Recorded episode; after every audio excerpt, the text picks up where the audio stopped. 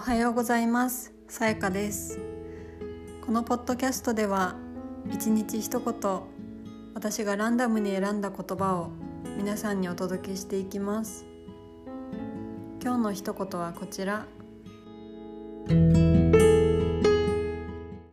何か調子が悪い時は何もしないのが一番いい。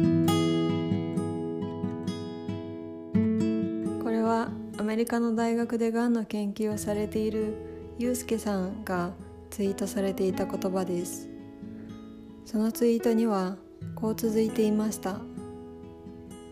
調子が悪い時に焦ってあれこれやろうとすると当然何もうまくいかず悪循環になる。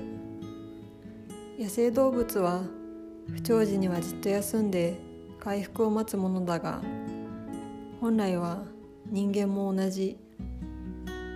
心身が疲れたら周りの雑音や誘惑を遮断してよく休んで自分と向き合う時間を持つのがいい。ゆうすけさんは毎日見る人を励ましてくれるようなツイートをしてくれています。また彼はブロガーでもあり国内外で医療に携わってきた経験からその知恵を発信してくれています。概要欄にリンクを貼っておきますので是非覗いてみてください。それでは皆さん今日も良い一日を。